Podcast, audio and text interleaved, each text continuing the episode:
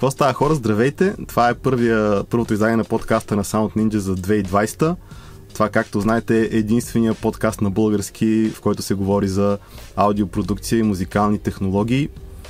Тук сме се събрали след празниците с Вентислав Иванов, или Венко, както му казваме, който е нашия чисто нов преподавател по Logic, но той е човек, който си го знаем от доста отдавна и си сътрудничим с него от доста време.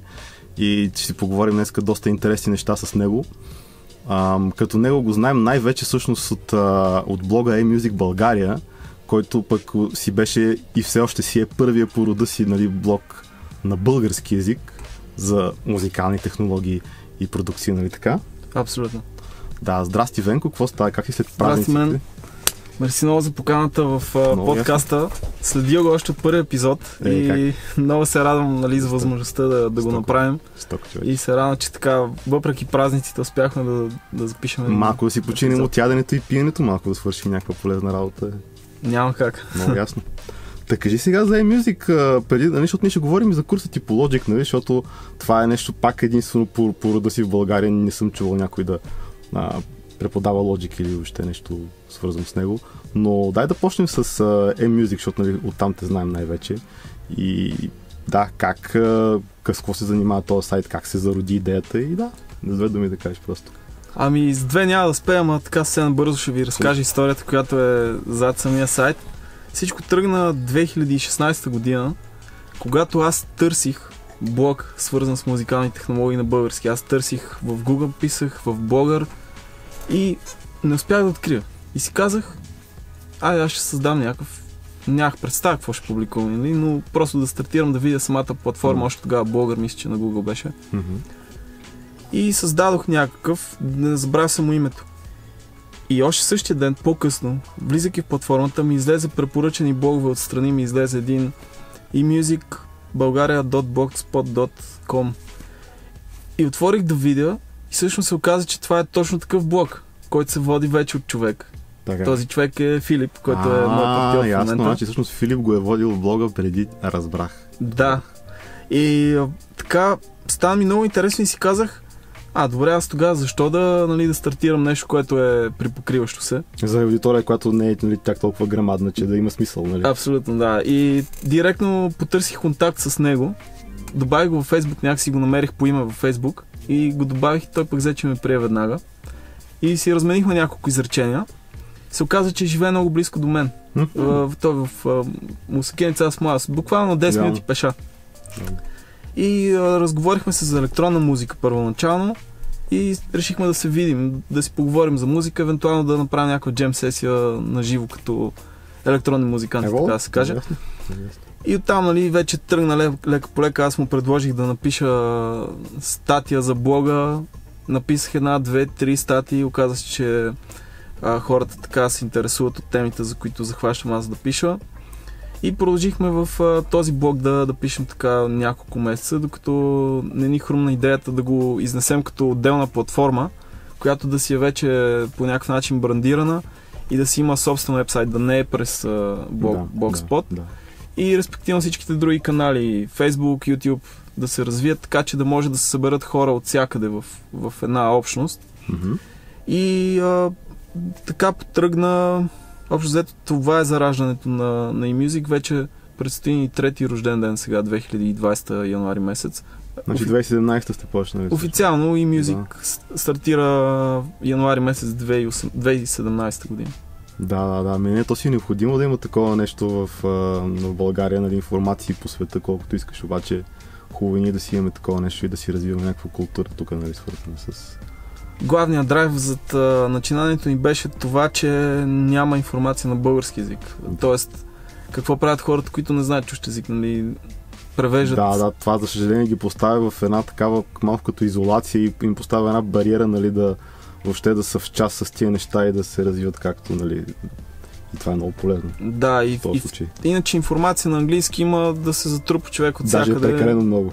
Да, и ние това, което се стремим, всяка информация качена да не е копипейст преведена от някъде, а всичко да е минало през нас и да е така да е направено, че да не се усеща някакво все едно само взимаме и предаваме. Абсолютно. А всичко да ми премина през нас. То е ясно, че ти събираш на информацията от чуждестранните сайтови източници, нали, но после си слагаш твоя поглед върху нея и твоята, нали. Да. В някои случаи дори получаваме информацията преди всички да се получи, т.е. работим с PR компании, получаваме прес-релизи, които идват при нас малко по-рано преди да излязва новината във всички сайтове. Това свързано ли е? Ние ще говорим след малко за това, да има това свързано ли с тия компании, за които си бета-тестери, за които работиш разни? Не, защото при бета-теста там има едни специални споразумения, в които нямаш право да издаваш информация по-рано. Да, всъщност и това е верно. Да. Но предимно, т.е. исках да кажа с цялото това нещо, че се е случвало да публикуваме информация по-рано, отколкото я публикува някой чуждестранен сайт с доста повече последователи. Много яко даже. И да, това е единия драйв. Другото, заради което стартирахме това начинание, да съберем общност от хора. Като нас, които имат сходни интереси, за да могат да обменят опити и респективно да се повдига качеството на продукцията. Да, и то не само качеството, аз и не от друго, което за мен е така много важен ефект от това е, това много те мотивира, като виж, че и други хора го правят това, а не си само ти, нали, защото ти като си само ти, някакси обмяна на опит, мотивация, насърчение. Много е важно това да имаш някаква среда, нали, пък дори виртуална да е, нали, от хора, които са на твоята вълна, нали, правят същите неща, защото да, нормално е. Ами жестоко, това е добре, нали, това те доведе, после се запознахте, предполагам, заради това с Ицо, нали, то, който е тук, нали, човек, който движи академията, или ти първо с него ли се запозна, или как станаха нещата? С Ицо се запознахме още 2013 година. Ти го знаеш още преди това, ясно. Когато Sound Ninja стартираше, мисля, че 2013, ако не ме лъжа паметта, беше. По-скоро трябва да е било 2014, защото сега празнуваше 5-ти рожден ден. Да, значи 2014. Аз тогава не съм бил още въобще на хоризонта, но да, ясно. Аз се интересувах и тогава нямаше блог, нямаше нищо, но се интересувах какво става в столицата предимно, като места, на които можеш да получаваш обучение. Mm-hmm. И някъде по някакъв начин до мен стигна информацията, че Sound Ninja се заражда и всъщност им отидох на първия ever демо ден на академията, беше в музикална къща Модо, мисля, че се казваше. Да, и Явор и Христо бяха тогава лектори там. И там се запознахме всъщност. Аз никога не съм си представил, нали, че ще завържем така комуникация и общо взето ще бутаме в една и съща посока в някакъв момент от този момент, но мина така време, ние поддържахме контакт, разменихме си и в един момент почнаха да ми хрумват разни идеи и ги споделях на Ицо. Правихме си няколко срещи, така да говорим, имахме идея за събитие, което в момента е под формата на Sound Talks, някои от вас сигурно знаят. Първоначалната идея беше малко по-различна, да бъде като изложение, да се веднъж годишно да се провежда. Минаха и доста други идеи, които евентуално в бъдеще могат да се реализират, като сега няма да издавам, защото някои от тях можем да ги видим реално съвсем скоро. Но така ни тръгва комуникацията, общо взето с идеологията да създадем нещо ново, за да обединим общност пак. Да, това е супер ключов момент, да се обедини общността и разбира се, нали, това и за тебе един вид става и възможност и ти да почнеш тук, нали, да преподаваш, което разбира се, нали, това се случи доста по-късно, защото, нали, все пак цялото нещо трябваше да се поразрасне малко, за да има, нали, хора, които да имат интерес към това нещо. Нали. Да, и трябваше, нали, да се изготви програма, защото има установени точки, с които трябва да се тръгне. Също така правихме дълго време проучване за хората, които биха имали интерес към Logic, защото това не е най-разпространена DAW в България със сигурност. Доста неразпространена. Да, ми то причината според мен е най-вече, че е само под Mac. Това може би основната причина, въпреки че другите неща като предпоставки ги има, нали, сега някакво си кривим душата, има кракната версия, която много хора, нали, така стартират поне, дори хората, които си купуват нещата, почти винаги така стартират, което пак, нали, така помага хората да могат да се здобият със софтуера. Но да, факта, че само за Mac, нали, е някаква бариера, въпреки, нали, че всъщност цената му е доста достъпна. За мен това винаги много ме удивя, макар че то не е супер удивително, като имаш предвид, че все пак Apple правят и компютрите и софтуера, те правят леко, според мен не леко като дъмпинг правят реално.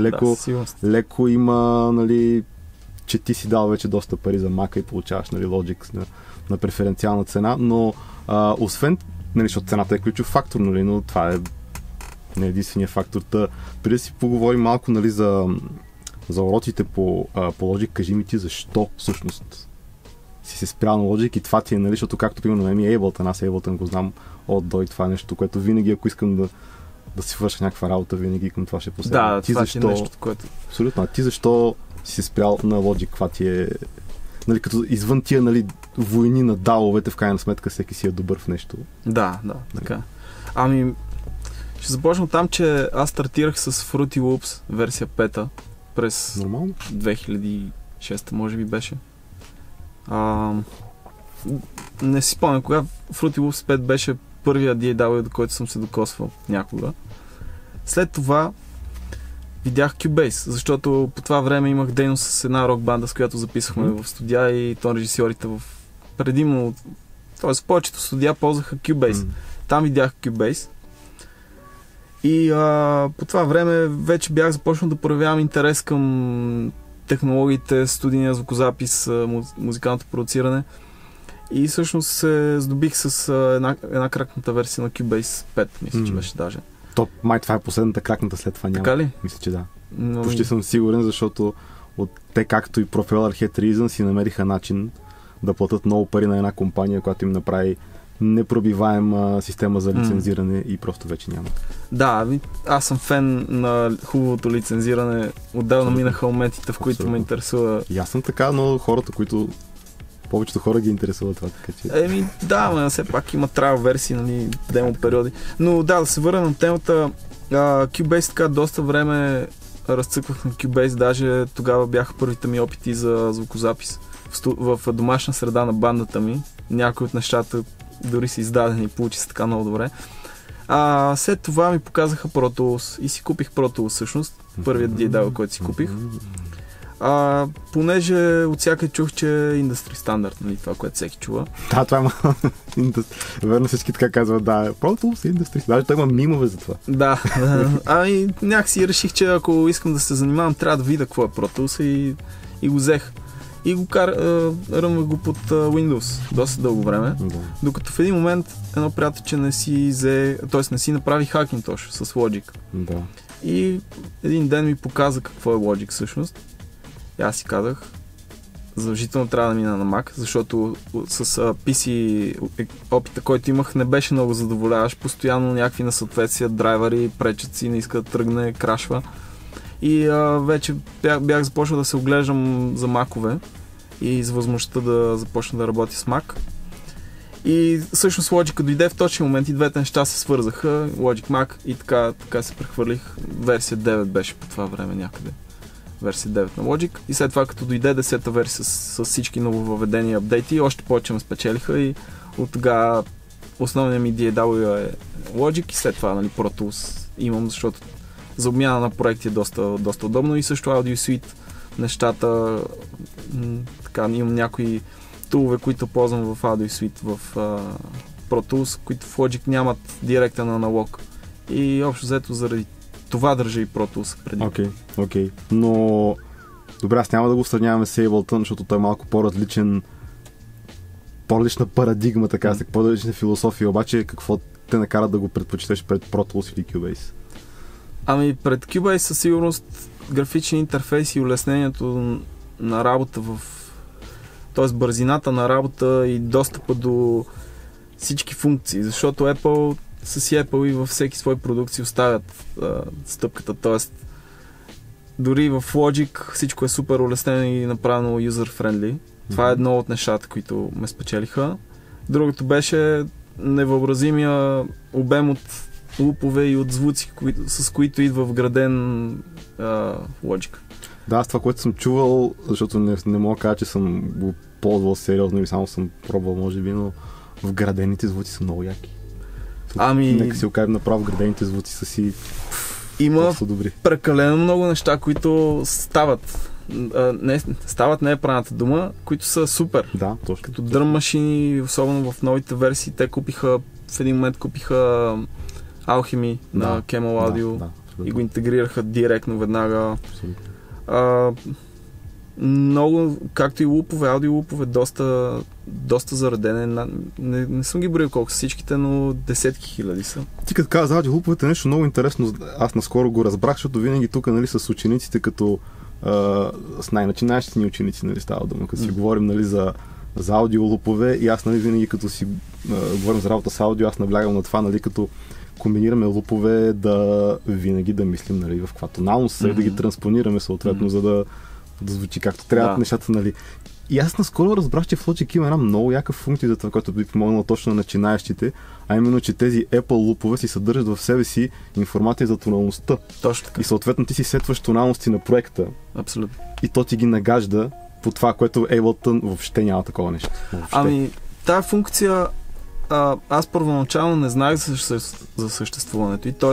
ползвал съм я без да знам, че съществува. Да, да. И всъщност разбрах за нея, когато се опитах да направя подобно нещо в друг DAW и това ми липсваше и не знаех какво става. Да. Наистина така, повечето от вградените лупове си имат метаданни, които съдържат информация, освен за темпо и за тоналност. И когато си зададеш на проекта някакъв мастер кий, който си е, ти можеш да го, между другото, можеш да го автоматизираш, така че ако имаш някаква модулация, луповете ти автоматично да се сменят. И другото е, че можеш ти да си запаметиш свои звуци за Apple, като Apple лупове, и да им интегрираш вътре, да им сложиш тези метаданни, така че последствие. Да, бе, то логично това работи само с Apple Loops, няма да работи с всеки Wave файл, нали така? Трябва да си направиш. Да, трябва да го конвертираш и да го сложиш в самия луп браузър. Да, и другото, което е, че с Flex Audio, което е pitch shifting-а в Logic Pro X, можеш дори, примерно, ако е до минор и да кажем само един тон той луп ти влиза в тоналност, но само един тон бяга. Можеш много лесно да го преместиш след това директно от лупчето. Да, ема това е само ако е монофоничен, нали, смисъл, ако е полифоничен, няма как да влезеш, няма как, както, нали, мелодайн може да влезеш в акорда се едно, и примерно от мажорен да го направиш минорен, нали. Ами не, само за монофонични звуци, да. Не, то пак си е супер, не ти казвам, хората, които те първо започват да се занимават и още тия неща са им малко трудни, това им помага да постигнат някакъв добър резултат и да ги мотивират това да продължат, нали, защото тук е супер трудно в началото, някои се обесърчават. Ами това е, и другото е невъобразимия обем от ефекти. Да. Който идва, буквално имаш от всичко по-много.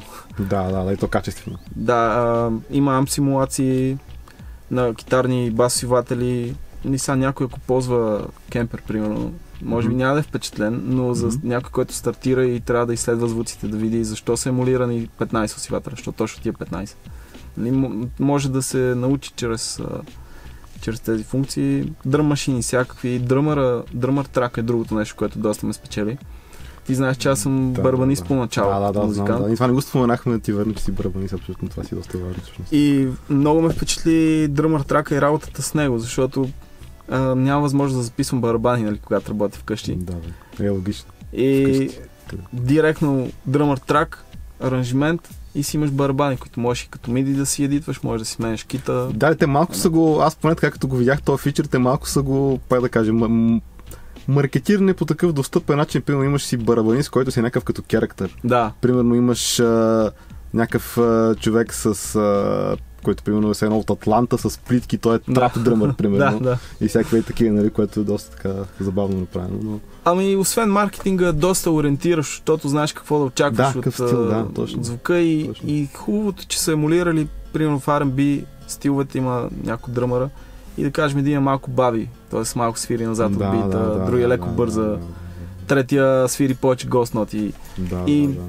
Не, че това в мидито не можеш да го направиш, можеш, но по някакъв такъв инстинктивен начин избираш точния човек или точния дръмър. То не е просто MIDI файл, има някаква по-сериозна схема или как точно работи, имаш представа?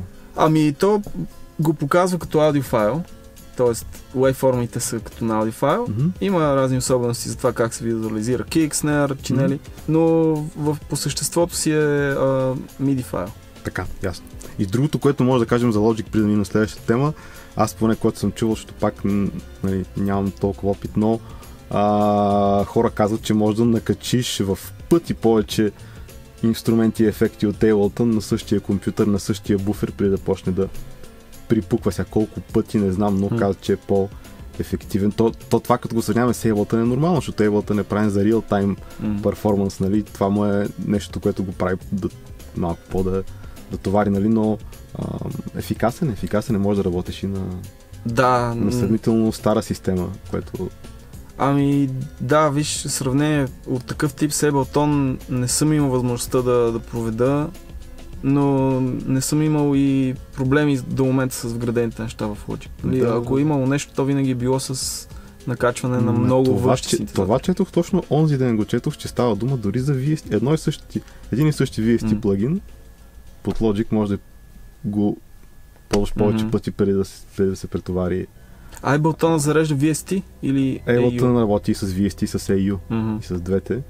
Но аз при AU знам, че разликата е, че AU-то спира да ти харчи от процесора, като не го ползваш самия плагин.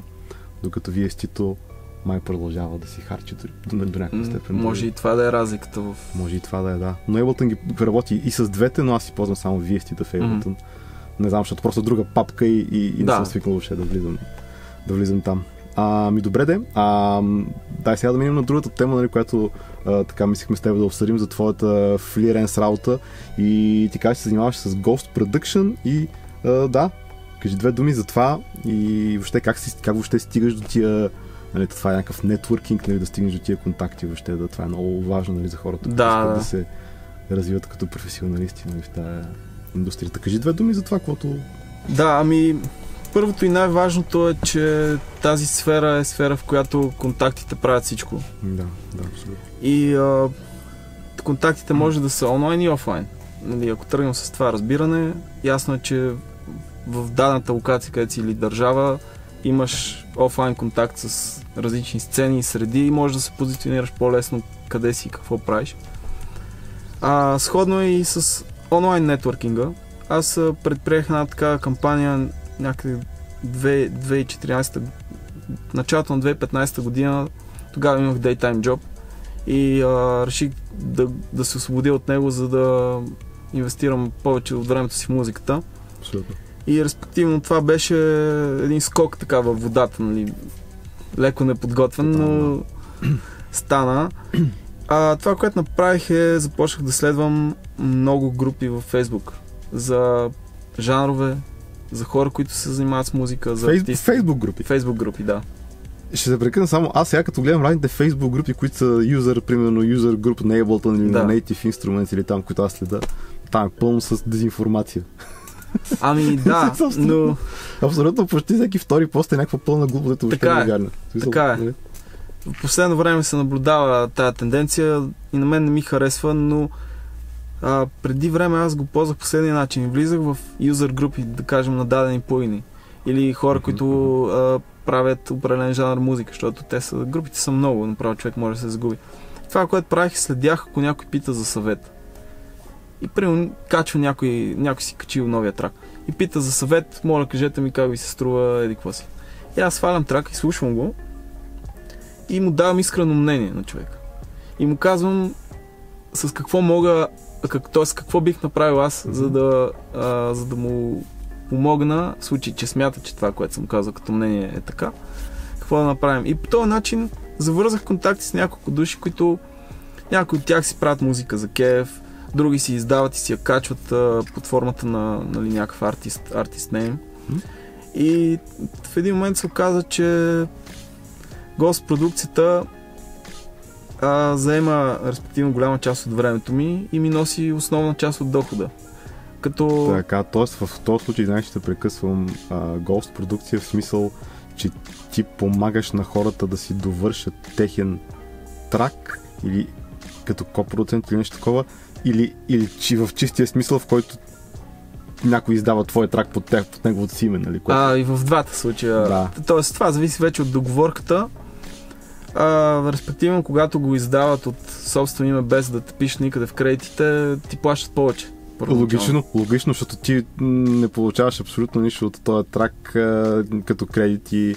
Е логично, нали, да ти се заплати доста добре това, нали. А в другия случай уговорката е спрямо проекта, първоначално някаква част, след това отчисления или пък зависи от договорката. Да, абсолютно. Но това са двата принципа. За гостпродукцията единственото тъпо е, че ставаш като човека в сянка, който прави супер много музика, но не може да я шоукейсне никъде. Точно, да, точно аз това ще я те питам, че мисля ли си така да даваш по-сериозно собствени, нали, подсобствен артист нейм, нали, тия неща. Защото, да. Макар че това покаже, че носи повече пари, гостпродукцията най-вероятно. Ами да, на този етап не развивам артистична кариера като изпълнител, въпреки че с Филип от eMusic издадохме 2018 година един албум с електронна музика наш, който се продава, качен е в платформите и се продава. Така че може да се каже, че до някаква степен имам и свои неща. Качвам си лични неща в SoundCloud, но те са експериментални и са по-скоро за да си водя архив някъде достъпен в интернет. Разбирам. Но за някои от продукциите имам кредити като продуцент. Ясно. И общо взето това е един добър вариант да получиш работа, от която да натрупаш опит. Да. За да избереш след това какво да правиш. Не, абсолютно съм съгласен, защото ти реално за да развиваш тази артистична идентичност, това са цял нов сет от умения и също много работа, нали, която трябва да вложиш в това постоянно, нали. Докато така можеш да се концентрираш реално само върху самата продукция. Сега вече, нали, доколко това е, как да кажа, особено самият човек, нали, който все пак твърди, че той го е направил. Да. Нали, но това вече си е. Ами, в световен мащаб изпълнителя е една опаковка, в която всички зад него са наляли по нещо. Да. Така, че... То много хора в индустрията са така, нали. Аз нямам досек с това, нали, но абсолютно те разбирам, това не е нищо. Да, аз не го приемам като някаква лъжа, измама или нещо лошо. Това си е работа, просто няма нищо лошо от това. Даже е супер също с повечето хора, с които мене биха си дори мечтали да могат да го правят това. Пък ако ще и никой да не знае, че го правят, нали, защото това ти дава възможност да се занимаваш с музика, нали, което си е, това си е целта. Нали, така е, цялото това нещо в един момент прерасна, така леко го изкривих, защото реших да пробвам малко по-различен начин да подходя към музиката и започнах с тези сайтове за фриленсърските сайтове, като freelancer.com, Upwork, RX, Fiverr. Да. Те са няколко, са 5-6 са. Абсолютно, те си работят, доста хора си изкарват доста прилични пари от нея. Audio Jungle, което те го смениха на Envato, мисля, че сега се казва. Да. С такива сток музика за... Да, или някакви микроуслуги от типа едитване, денойзване. Да, и това по-скоро в Upwork, мисля, че Audio Jungle не е от такива неща. Да, Audio Jungle е за... Audio Jungle е просто за... неща, да, като... просто за музика. И качих в Audio Jungle няколко неща, които така да се завъртят, за да видя какви ще са отзивите, но се оказва, че този тип платформи взимат доста голямо отчисление от цената, която слагаш ти. Абсолютно. И в дългосрочен план не са profitable, ако смяташ, нали, да ти бъдат основния източник на доход. Трябва да залееш цялата платформа и доста да купуват от тебе и да сложиш много високи цени. Абсолютно. Което... И там трябва, според мен, трябва и да го познаеш този пазар и каква е музиката, защото аз съм пробвал дори да качвам там неща точно за лицензиране и всъщност получих негативен отговор, че всъщност нещата не отговарят на техните стандарти, без да обяснат защо, но аз предполагам, че защото бита, примерно в парчето не беше quantized и беше малко, примерно. И според мен има някакви много строги рамки, в които трябва да действаш там, за да, защото все пак това е продукт, който хората да купуват, нали, което няма смисъл, ако не е това, което... Да, и... Там се продава най-много такава, примерно motivational stock music, тия, които са, не сещаш. Обаче откакто YouTube си вкараха и Facebook си вкараха лайбрарите с музика, която влогарите и хората създаващи съдържание да качват. Вярно, че да. Цялото това нещо доста се сви като пазар. Ясно. И аз пък тогава реших да направя една крачка в страни и да почна да натискам към тип услуги, да кажем, тимване на вокали. Тоест, прескочих така от тема в тема, докато стигна до някакви услуги, от които знам, че хората имат нужда. Няма как да си ги свършат онлайн с някоя друга платформа, няма как който и да хване да му ги направи. И се фокусирах повече в такъв тип, примерно, изваждане на вокали от песни, създаване на капели. Това с iZotope RX 7 ли го правиш? Що изваждане на вокали от песни, това е номер едно реквест на нашите ученици, аз им казвам, хора. Не може, само с RX 7 може. Ами RX има много хубав алгоритъм Music Rebalance се казва, в който може да намалиш до някаква степен вокалите. Сега караха и в Ozone, нали? В Ozone обаче, в Ozone 9 Advanced, там можеш да намалиш с до 6 дБ, ако не можеш помета. Не мога го мютнеш, нали? Но можеш да направиш няколко паса, примерно 6, 6, 6 и така да, нали, да го намалиш ефективно доста. Като го разкараш, какво става там? В смисъл, много е странно. Ами, резултатите са съмнителни и зависят от начина, по който е смесено парчето, от аудиоформата и качеството, в което ти е изпратено, защото доста често получаваш MP3-ка смачкана. Да. Така че много зависи от конкретния проект, който трябва да се работи, но туловете за направа на подобно нещо са 4-5 на брой, не е само RX. Mm-hmm. Някои от тях изискват ръчно да нарисуваш къде е вокала, което ти отнема буквално за 3 минути на песен, ти отнема 1 час. Той искаш да кажеш, че имат други тулове, които постигат подобен като качество резултат, защото аз лично, когато съм чувал за RX 7, хората го сравняват с магия. По отношение на това, което постигаш, защото това да махнеш инструмент от микс или въобще да му повлияеш по някакъв начин, общо взето читаше се за невъзможно доскоро. Ами да, има някои софтуерни решения, които улесняват подобно начинание, например, как се каже, спект на... мисля, че беше... Не, няма да мога сега сета, ако... Spectral Shaping ли беше... Да, как ми... То пак е на Spectral Shaping, пак е технология на iZotope, която я вкарват в техните... Не беше Spectral Shaping. Така ли, иначе няма значение, да? Значи има и други. Последно, което в тая посока, Deezer пуснаха един алгоритъм за изваждане на вокали, Spleeter се казва, който работи само под command line, т.е. няма графичен интерфейс и не е като апликация. Това ще е голяма бариера за повечето хора всъщност. Ами да, но аз смятам, че резултатите, които дава, са задоволителни, така че който има интерес към подобна тематика, може да провери Spleeter с 2 EE, SPLEETER. От GitHub може да се свали самия код, рънва се под Command Line в терминал, ако си за Mac или вече за Windows, не знам как се казваше там, Command Prompt ли беше, какво беше. Много ценен тип, защото, както казах, почти всички питат за това. Да, има обяснение в страницата в GitHub как става точно, малко е трик и трябва да се заровите така, ако имате познание по програмиране, няма да ви е голям проблем. Дава задоволителни резултати, но пак безплатно зависи от материала. Безплатен е, да. Иначе колко струваше RX 7? Ами, RX 7 Advanced, мисля, че беше над $700. Да. Последно, като съм гледал. То е логично, защото това ти е цяла система, нали, за премахване на шумове, премахване на реверберати, в смисъл това.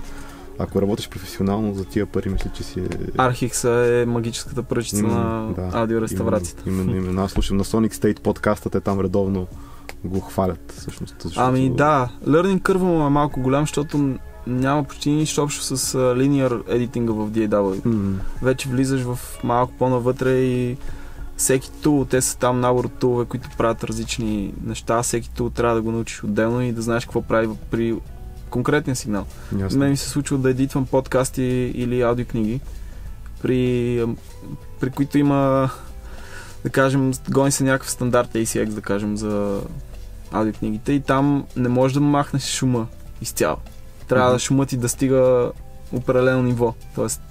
да не е нито повече, нито по-малко. Ясно. И RX разполага с много възможности.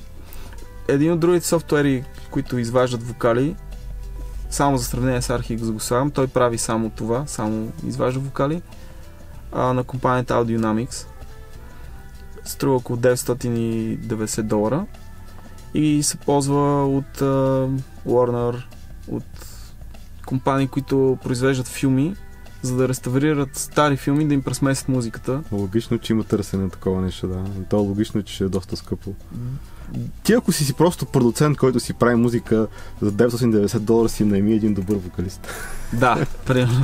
Да. Или си купи акапелата за $100. Но иначе за професионални цели това е доста. Ами да, и този тип услуги започнах като микроуслуги да търси възможност да продавам и те ми показаха едни така ъгли на аудиопродукцията, които са по-скоро към реставрация, постпродукция и някакви по-особени неща. Случва ми се да идва гик, който да е за изваждане на глас от охранителна камера при обир. Вау! И беше много странно. Англоговорящи бях хората, т.е. беше някъде, не знам, може би от Америка. Да. И беше много предизвикателно да направиш всичко, което е възможно, за да изкараш гласа, за да може това да послужи после при, нали, проверка. Смятай. Какво е станало. Смятай. Даже няколко такива случаи съм имал всъщност. Много яко. Много странно, да. Да. Но. Жестоко, да. Еми, значи, да, ти доста си ползваш така на iZotope нещата. Аз ви организирахте и няколко такива томболи. В смисъл, аз спечелих даже няколко неща. Доста и други хора спечелиха, да, е смисъл, много хубави награди имаше, нали, като...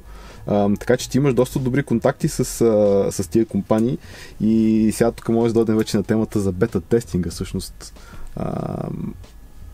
Каквото можеш да кажеш за това, разбира се, нали? Да. Но кажи малко за бета-тестинга и свързан ли той с iZotope по някакъв начин и с какви, горе-долу за какви компании става дума или каквото може да кажеш тук? Това, което мога да кажа, първо да отделим едното направление, което е eMusic и giveaway-те, всичките, които са от компании. Ние в eMusic работим с компании, които са световно признати, с повечето от тях, защото те имат интерес, като виждайки България като развиващ се пазар, да си промотират влиянието. Да стъпят тук преди да са стъпили другите. По някакъв дори минимален начин. Да, нали? Така, и ние сме в такива взаимоотношения с компании и те от време на време ни позволяват да правим такъв тип giveaway, за да насърчаваме, как да кажа, да разнасяме думата за продукти. Ами да, защото това може да помогне на хората да си почнат една така легална колекция от плагини и то така се почва. То ясно, че много ще е трудно изведнъж, особено като си пираствал, нали, години, да си купиш всичко, обаче лека по лека като почнеш, нали, от тук там е по нещо и това ще помогне на хората да стартират да си купуват неща, да имат... И ако мога да се обърна към всички последователи на eMusic, които гледат, правим giveaway, но това, което ми прави впечатление, е, че доста малко хора участват. Което е хубаво за тези, които участват, защото имат по-голяма шанс да спечелят. Да, аз съм печелил 2 пъти. Но пък доста яки неща. Ще ни насърчите доста, ако участвате повече в тези giveaway и също така ще можем да говорим, да преговарям с компаниите за по-големи неща. Да, абсолютно. Защото те като видят, че имало 30 човека, които са участвали 50, си казват, това, нали... Ами то и ние ще помагаме да ги промотираме повече, защото то другото е, че една от причините е, че както знаеш, нали, Facebook просто не показва постовете на хората. Да. Това просто трудно може да... Някои хора просто не са раздали, да не купиш. Възможно, въпреки че някои от гивоете ги промотираме, са промотирани постове, но да, следете страницата и гледайте за гивое, защото... Абсолютно. Защото готино могат да се вземат много яки неща. Буквално. Абсолютно. Но значи това няма нищо общо с бета-тестинга, доколкото разбрах. Okay. За бета-тестинга всичко започна пак от социалните мрежи, от групите. Защото си джойних в няколко групи за разработчици на аудиоплагини и всичко започна още с такива independent девелопери на, да кажем, плагин, който е плагин, в който редиш плагини за сравнение. Тоест, в един слот слагаш 2 плагина, за да можеш AB да сравняваш бързо, да кажем. Okay. И видях този продукт, много ме изкефи идеята и писах, намерих кой е човека, който е разработчика, писах му и, нали, да му кажа, че супер яка идея. Той ми върна, добре, ако те кефи, искаш и да я прош, да кажеш какво мислиш, защото повечето от тях нямат бюджет да платят на тестъри, общо взето раздават на приятелите си, на който може, нали, за да си съберат информация за разработката. И така, плагин по плагин, приложение по приложение, аз се свързвах с разни хора, които разработват и почнах да събирам опит за бъг репортинг. Тоест, по какъв начин точно какво да гледам в плагините, за да им дам репорт, който да им послужи при разработката. И така успях да стигна до по-големи компании. И стигнах реално до Waves и съм бета-тестър на Waves в момента. Яко. Това не е информация, която не мога да разгласявам. Естествено, не мога да ви кажа какво готвят. То ти нищо не си казал, ти просто казал, че бета-тестър на Waves, това не е никаква... Да. Не е да кажеш, абе Waves, и сега утре ще пуснат. Ти ако знаеш какво ще пуснат. Ще пуснат нещо много готино, което никой не очаква от тях. Съвсем скоро. Тизър, добре. Така че ако имам фенове на Waves, да знаете, много е готино и много е под някаква форма в доста стар техен плагин. но е много готино. Да, няма как, нали, има договори, които са за NDA-те наречите. Абе, ясно. Но бета-тестинга ти дава възможност да видиш в каква посока отива пазара и да направиш ходове, за да избегнеш потенциала нещо да замени част от твоята работа. Uh-huh. С iZotope към момента нямам бета-теста никакви отношения, но често получавам информация преди да излезе официално на пазара за това какво ще пуснат, и те са едни от лидерите в в изкуствен интелект в туловете. Точно, това няма никой друг не прави нещата, които те правят. Примерно с Neutron, което имаш различните инстанси, нали, както се казват, на плагина, които си говорят всъщност и си комуникират реално кой елемент, как да го нагласиш спрямо друг елемент в трака, нали. Естествено, нали, Master Assistant, който е на... който аз също съм го ползвал, защото аз реално от тази iZotope има само Ozone 8, даже. Не съм гейнал на 9, защото защо да гейнал? Да, девятката има някои нови неща, които се струват. 100%, но искам да кажа, че те са лидери в някакви такива наистина технологии, които са такива доста футуристични направо, като от бъдещето. Много бутат в посоката на изкуствен интелект.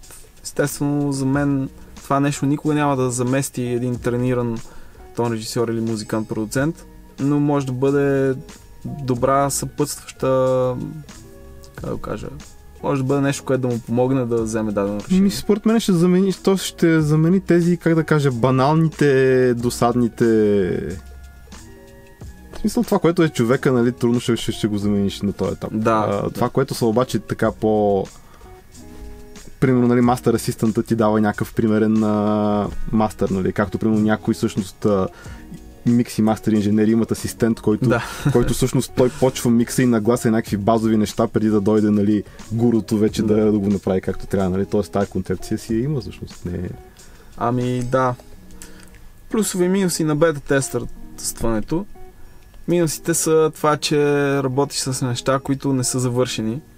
И респективно, ако работиш професионално, има шанс, в който половина спира да работиш, защото има някакъв бък. Ти няма да работиш професионално с плагин, който е в бета версия. Да, респективно повечето компании дават достъпи до live версии. Тоест, когато си бета тестър, ти освобождават възможността да ползваш това, което вече е тествано, т.е. което работи, за да не те задължат да ползваш нещо, което е...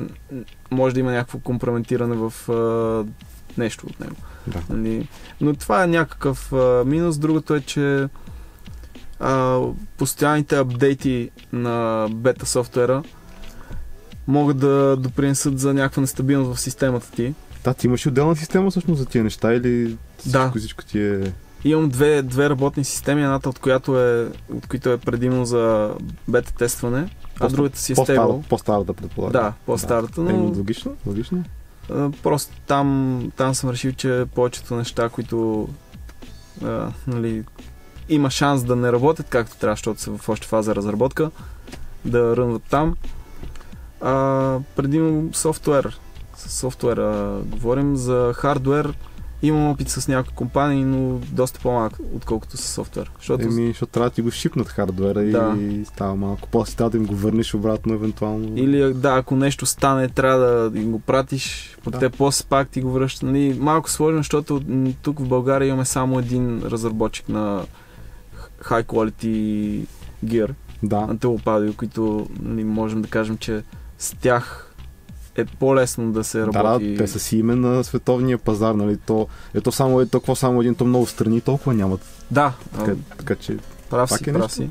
Докато софтуера през интернет е много лесно, просто трябва да попълниш дадена форма, до която стигаш, ако имаш контакт с правилен човек.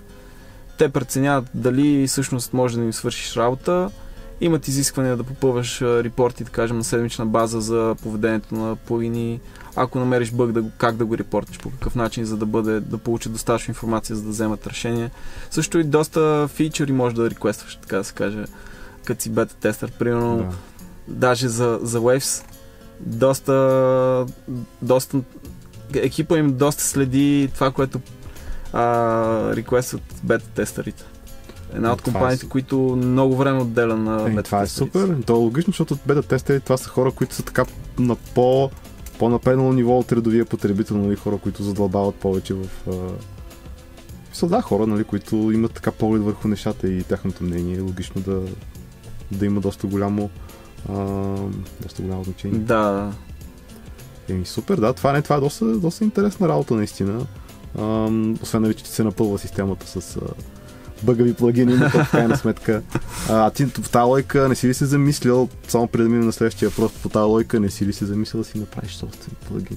Мисля, съм много по тази тема. Да, то логично, ти като си толкова навътре, то логично. Даже имам идеи, свързвам съм се с хора, с които да обсъждаме как може да стане това. За момента не са плагини, които процесират аудио. По-скоро са за улеснение в workflow и взимане на някои решения. Ясно. И по едно време доста се бях зарибил тая тема и се оказа, че в България има аудиопрограмисти, които програмират плагини за световни компании. Да, аз знам всъщност за... Не помня, обаче имаше един човек, който правеше някакви глич плагини доста яки. Glitchmachines, Сиво Иванов. Точно ето, значи за него. Да, той от доста време не е в България всъщност, доколкото знам е в Щатите, т.е. по-голямата му част съзнателен живот е минал там, но е българин. В комуникация сме с него. Добре, яко. И да, Glitchmachines са доста голямо има в... Солидно доста. Но има и доста хора, които си разработват, чисто си пишат плагини за, да кажем, има и инструментална разработка, има и DSP плагини. Да. Мене, яко е. Това е, според мен, в един момент човек то му се приисква да си го направи, защото колкото яки плагини да имаш, нямаш точно плагина, който прави всичко точно както го искаш ти, така че тук ще дори поради тая причина ми. Добре, а ти с покрития контакти, нали, които си завързал, аз гледах, нали, в блога всъщност ти беше посетил някои така изложения, и това да минем вече към, може би, последната тема за днеска. Какво е това да ходиш на тия изложения? Аз винаги гледам просто, нали, следа, примерно, NAM, Music Messe, не толкова, нали, но кажи малко за опитите с тия конференции, нали, изложения, защото това си реално като комикс конвенция за аудионърдове, нали? Комикона на аудионърдът. Да, точно. Ами, не съм стигал до NAM. Това ми е мечта, която ще осъществя в някакъв момент задължително. Нам е ясно всички, че е най-голямото изложение за това, което ни интересува. Но това, което съм посещавал, са събития в Европа, свързани с музикална продукция, тон режисура и музикални изложения. Да, и има предимно техника, нали, за хората, които не знаят за какво става дума на тези изложения, излагат се или прототипи, или скоро излезнали продукти, и завързват се контакти, пак нетворкинг, нали, това е основното нещо, което... Да, нетворкинга е голяма част. За моя радост имам възможността да посещавам такива събития по линията на eMusic, т.е. като сайт, който развива... Пресакредитация. Ами да, получаваме от всякъде възможности, покани да посещаваме такива събития. И би ги разделил основно на две посоки, така да кажем. Едното са музикалните изложения, в които се вижда апаратура, т.е. основното е изложение на апаратура, и другите са, които са по-скоро мастер-класове или workshop-и, в които пак има някакво изложение, но то е ограничено, не е основната част. И мога да ви споделя за Music Messe миналата година. Даже 2020, април месец, който има интерес, в Франкфурт, супер ефтини самолетни билети. Венко събира гидка. Може да се събере някаква гидка да отивам. Там успях да видя 360 градуса от аудиопродукцията. От студийна апаратура до сцени за наживо, осветление за наживо, колони за наживо, до музикални инструменти и звукозаписи. Тоест беше брутално в изложбения център там. Толкова голям, че трябва да обикараш с бушчето. Да, аз това, което съм знам и за NAM, и за сигурно важи и за тази, че там е адски изморително, защото това нещо е грамадно. Така е. Адски много хора, адски много техника и просто там... Така е. Хубавото е, че програмата се качва предварително, имаш карта всеки къде се намира всеки производител и можеш да си направиш някакъв маршрут с нещата, които те интересуват, за да, иначе ще се загубиш и поудеш. Да. Просто и дните няма да стигнат. Да, за 5 дни или 3, колкото е. Не можеш да обиколи всичко. Но на Music Messe миналата година неща, които най-много ми харесаха, бяха, че видях Dave Hill, мисля, че се казваше, от Crane Song. Mm-hmm. Или Dave Smith ли беше? Не, Dave Hill мисля, че се казваше. Той е един възрастен господин. Mm-hmm. Много готин пичага. Просто загледах се в устройствата му и той такъв се огледа, усмихна ми се и така ми направи. И аз си казах, добре, сега сигурно ще слушам Ableton и всичките неща. И успях да чуя на живо девайси, които в България мисля, че няма. Това за какъв тип девайси става дума? Защото аз лично не съм запознат с тази марка и повечето от хората също може би няма да са. Да, ми компресори, еквалайзери, okay, конвертори и мониторинг контролери. Тежки аудио нърд неща. Много тежки аудио нърд неща, които за бъдеще можеш да си позволя нещо на този етап с over budget. Да. Също имаше, успях да чуя някои продукти, които така шокираха пазара, примерно NS-10-ките на Chris Ward, mm-hmm, mm-hmm, които в България не знам дали някой ги могат да се чуят. Имаше цял щанд на как се казах са? Не, SoftTube имат техни плагини. Едни датски, сини... SoftTube си имат техни плагини, да. Едни компресори, еквалайзери, датски са с син фейсплейт и черни нобове. Как ми изкочи. Сега да сещам се ясно, не мога да взимам. C1 Beam беше един от компресорите. Добре. Така да е. Тоест, това, което исках да кажа е, че можеш да видиш много апаратура, до която нямаш достъп на регуларна база. Да, е, това е жестоко. И другото е нетворкинг с компании, хора, производители, дистрибутори. Много ти улесняват, ако търсиш нещо да купиш, което е не се продава в всеки музикален магазин. Ти отварят възможността да... И според мен, освен контакти, това ти разширява и много, пак без аз да съм ходил, но ти разширява според мен и кръгозора, така откриваш някакви. Вдъхновяваш се за някакви неща, които ти можеш би искаш да направиш. И друго нещо за iZotope, като се заговорихме сега, срещам да ти кажа, посетих един техен мастеринг workshop в SAI в Кьолн. И там беше един от директорите на дивизията за R&D. Говорих с него и му казах, че според мен ще е яко, ако в Ozone сложат повече слотове за инсърти в стендалон версията. Така. И респективно по инверсията. Това беше когато Ozone беше версия 8. Така. В 9-та версия. Сложиха ли? Сложиха, да. Браво. Сега най-вероятно не съм бил единствения, който го искал. Инфлуенсър. Да. Не, логично. Аз, ако трябва да съм честен, на мене са ми предостатъчно тези 8, обаче аз и не съм и мастеринг инженер, така че това, за което ми трябва, това, за което ми трябва, са ми напълно достатъчни, но винаги е хубаво да има. И аз не съм, но примерно на стендалон версията може да си закачиш и AU плагини. Mm-hmm, и респективно, ако искаш да сложиш няколко метеринга, най-малкото да кажем, примерно външни метеринги, те ти вземат слотове и ти като имаш 6, ти може да... Нали, аз просто го предложих, най-вероятно доста други хора са го предложили същото, за да го вземат като решение, но посещането на такъв тип събития ти дава директен контакт. Да, ако трябва да сме честни, нали, ти си прав, че всъщност успешните компании не могат да се огънат пред всеки човек, който каже аз искам нещо. Да. Трябва да видят наистина, че има маса хора, които го искат и трябва самите те да решат да го направят, защото примерно Ableton, ако те се поддаваха на всеки фичър, който хората искат, това нямаше да е изчистения и лесен за работа софтуер, който имаме в момента, нали, който хората са свикнали си работят на него, щеше да стане претрупан просто с неща. Да. И това важи и за много други неща, нали, че компаниите не могат всичко, което някой поиска да го сложат, защото това затормозява работата, нали.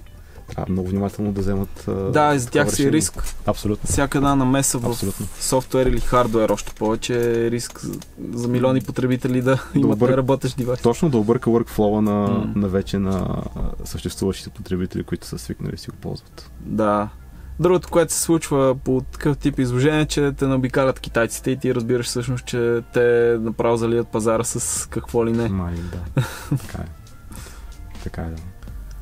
Аз мисля, че доста добре си поговорихме с Венко тук междупразнично. Разбира се, той пак ще гостува на подкаста, защото е тук наоколо и го виждаме доста често и ще имаме възможност пак да си поговорим с него. Но за финал, така да ни кажеш от две думи, къде, нали, да те намерят хората, какви интересни неща предстоят и въобще, да, някакви заключителни думи. Ами това, което бих насочил, може да харесате страницата на eMusic България, може да пишете там, най-вероятно ще стигне до мен, т.е. 100% почти ще стигна до мен, така че ако имате въпроси, задавайте съвсем смело. Може да ме добавите и в Facebook, в личния ми профил, който също може да видите от страницата. На разположение съм за споделяне на каквато и да е информация. Да, това е човек, който за доста дълбая нещата има доста опит, така че има доста интересни неща, които могат да се научат от него. И разбира се, който иска да се научи да работи с Logic, това е единственият човек в България, който може да помогне, реално. Едва не единственият, който ползва Logic. Не, сигурно не. Но със сигурност е един от хората, които ще могат така добре да обяснат нещата, нали, за човек, който иска да навлезе, така че може да се свържете с нас. Затова, нали, курсовете се провеждат тук, за момента са индивидуални, нали? Ами предимно повечето желащи са за индивидуални курсове, защото всеки, който ползва Logic, има някакъв опит зад гърба си, за да стигне до него. Да, той не е точно така, той не е много, за повечето хора едва ли това е първия, нали? Да, но ако някой не е чувал за Logic, не знае какво представлява, в сайта ни има пост, който е 10 причини да изберете Logic Pro X като първи DAW. Да. Също така може и да се включите към групата ни Apple Logic Pro X Users Bulgaria. Да, тази група, между другото, аз, въпреки че не ползвам Logic, аз гледам там, че доста хора всъщност пишат и се интересуват, всъщност се получава някакъв разговор. Така да, че това е мястото, в което може да питате нещо на български и да получите отговор. Също там споделяме абсолютно цялата информация, която излиза за Logic Pro през eMusic, също се споделя там. Има последователи, има хора, които професионално работят с Logic, които могат да отговорят на вашите въпроси и се събира много готина общност от хора, които искат да си помагат в това начинание. Жестоко! Иначе аз съм Боян Бойчев, ние сме Sound Ninja Music Academy, може да ни намерите във Facebook, Sound Ninja Music Academy, страницата ни е доста активна, даже бих казал, че може би една от най-активните Facebook страници за музикални технологии в България, в Instagram, Sound Ninja Academy, в YouTube, въобще навсякъде. И това е края на този първи за 2020 подкаст. Не забравяйте да се абонирате, да харесате въпросните страници, да ни последвате в Instagram и така нататък, за да не изпуснете следващите епизоди, в които ще има доста яки хора. И от мен и Венко ви казваме чао, пичаги! Чао!